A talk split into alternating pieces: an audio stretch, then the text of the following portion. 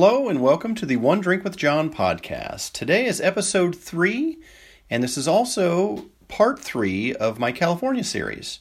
Today we'll be talking about author Jack London, and I'll be drinking a vodka martini. Let's get started. So, the reason I chose a vodka martini, um, this was to, to honor actually uh, Jack London. I checked uh, did some Googling on the internet and uh, found out that he was a big fan of vodka martinis. And in fact, uh, they have a special Jack London version of a vodka martini, which apparently is what he used to drink all the time. Um, in this particular vodka martini, uh, he would get he would use um, vodka with currants in it, um, a currant flavored vodka. Um, I couldn't track one of those down today, uh, but what I did use was just regular vodka, and then I used a little bit of uh, jam that I had that was currant jam, black black currant jam. Um, he also liked grenadine in his vodka martini, so it has a little bit of grenadine in there as well. So, but it turned out to be a nice pink color, and uh, let's see how it tastes. Mmm. Oh, it's actually really nice. It's not too sweet. Uh, I'm not hugest, the hugest. That's a great word. I'm not the largest fan, or the biggest fan, or the hugest of vodka martinis, um, but this one's kind of sweet. Um, it kind of uh, works out pretty nicely. The uh, the currant jam and the grenadine kind of cover up the uh, wonderful taste of this super not expensive vodka.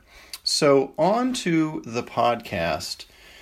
When we were, my wife and I took our trip to California a few weeks ago. Uh, one of the things I did, I really like to get outside. I'm a kind of a nature lover at heart, and so I had done some uh, some research and checked out a few maps, and I'd seen a couple signs actually driving in that there was Jack London uh, National Park, and I thought, oh, that seems like a cool place to hike. And so one of the days, uh, I believe it was Friday, towards the end of our trip, I thought, hey, let's go check this place out.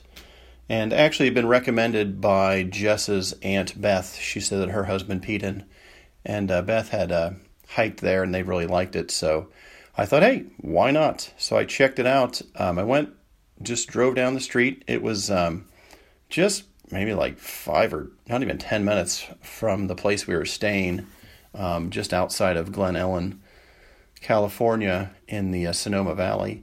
And uh, I went and paid a few bucks to get into the park. It was actually $10, totally worth it. And um, just kind of enjoyed the park. I got a map when I came in and I thought, hey, let me just take a little bit of a hike. I wanted to hike for probably an hour, maybe two at the most. And the place was just absolutely beautiful. Uh, just a totally gorgeous park. Um, it's over 1,400 acres. Uh, this is actually what Jack London had bought, um, and he called it his Beauty Ranch. So this is actually land that he had owned and turned into uh, a farm and a ranch, and then it's uh, now a, a, national park. So, but it was really cool though. It was actually absolutely beautiful. Uh, there was huge redwood trees. There's a vineyard. Uh, I believe there's an orchard. I didn't get to see that, but I've been told that.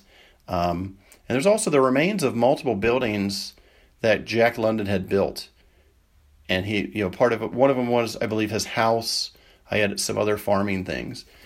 And this was a really fun you know the the weather was beautiful. Got up in the 70s and close to 80. Just a gorgeous day in the Sonoma Valley. And one of the things that I found was really interesting, they had a couple plaques um, a, along the trail to describe and talk a little bit about Jack London. And honestly, I am I, Jack London. I you know I knew that he's an author. Uh, I believe he wrote White Fang and a few other things, but I really didn't know a whole lot about him. Um, I just knew that he was an author that uh, lived lived a while back, um, and actually he lived around the turn of the century. And from doing a little more research, he was actually one of the highest paid authors of of the time, and he did really really well.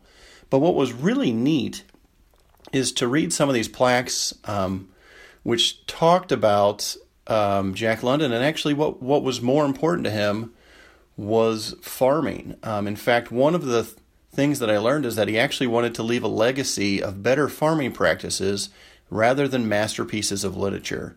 And I just thought that was really interesting because what he's known for um, outside of this park really would be, um, you know, his best-selling books and uh, and things along those lines. But what he really wanted to do was to farm, and I thought this was a really cool quote um, that I found um, of his. It says, "quote I have no countryside home. I am a farmer.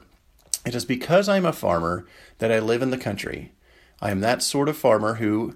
after delving in all the books to satisfy his quest for economic wisdom, returns to the soil as the source and foundation of all economics.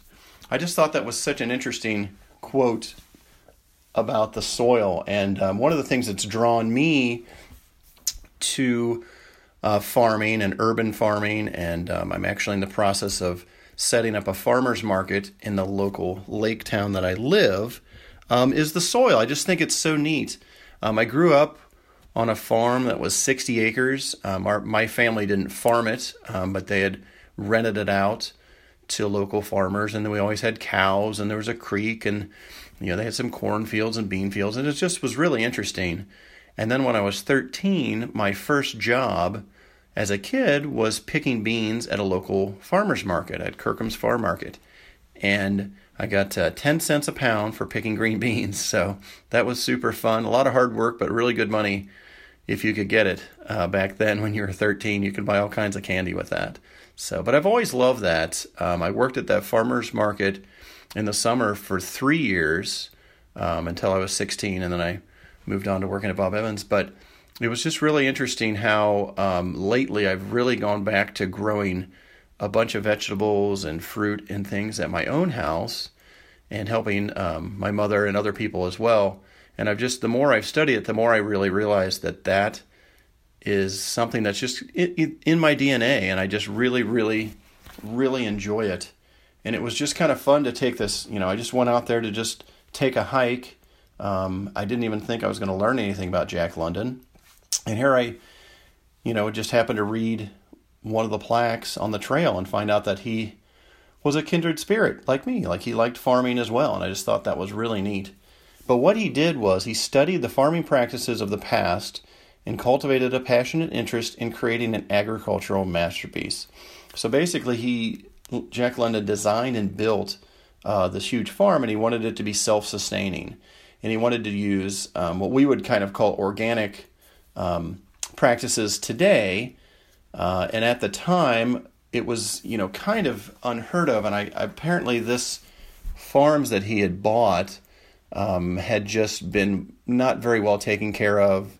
Uh, the soil was was not very well, but he thought his his goal was to rebuild the soil, and if he could rebuild the soil with organic type practices, uh, using uh, nitrogen fixing crops and and organic fertilizers and things like that, things along those lines like crop rotation, um, that he would be able to restore the soil. And he thought that would be the biggest asset of this farm is to have very good, rich organic soil.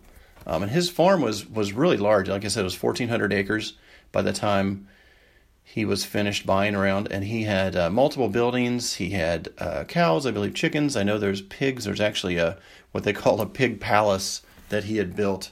This really interesting structure, and he had it built in such a way that it was really, really easy for just one person to take care of uh, the multiple pigs, which I think there were 17 pigs could be housed there. And it was just really neat how he had studied a lot of, um, I believe, Japanese or Chinese farming practices and kind of went back to the past to bring in these good practices and use them at his farm. So, but uh, yeah, that was just an absolute wonderful day. Um, I just had had a great time. Um, I actually, you know, again, like I said, I was just taking a nice little walk in the woods, and I didn't realize I would learn so much about uh, about Jack London. So, well, that is all for today. Thanks for coming along for the ride. Um, I've got about half of this vodka martini, currant vodka martini with grenadine left, and I'd like to finish that. So thanks for listening, everybody. Cheers, and have a wonderful day.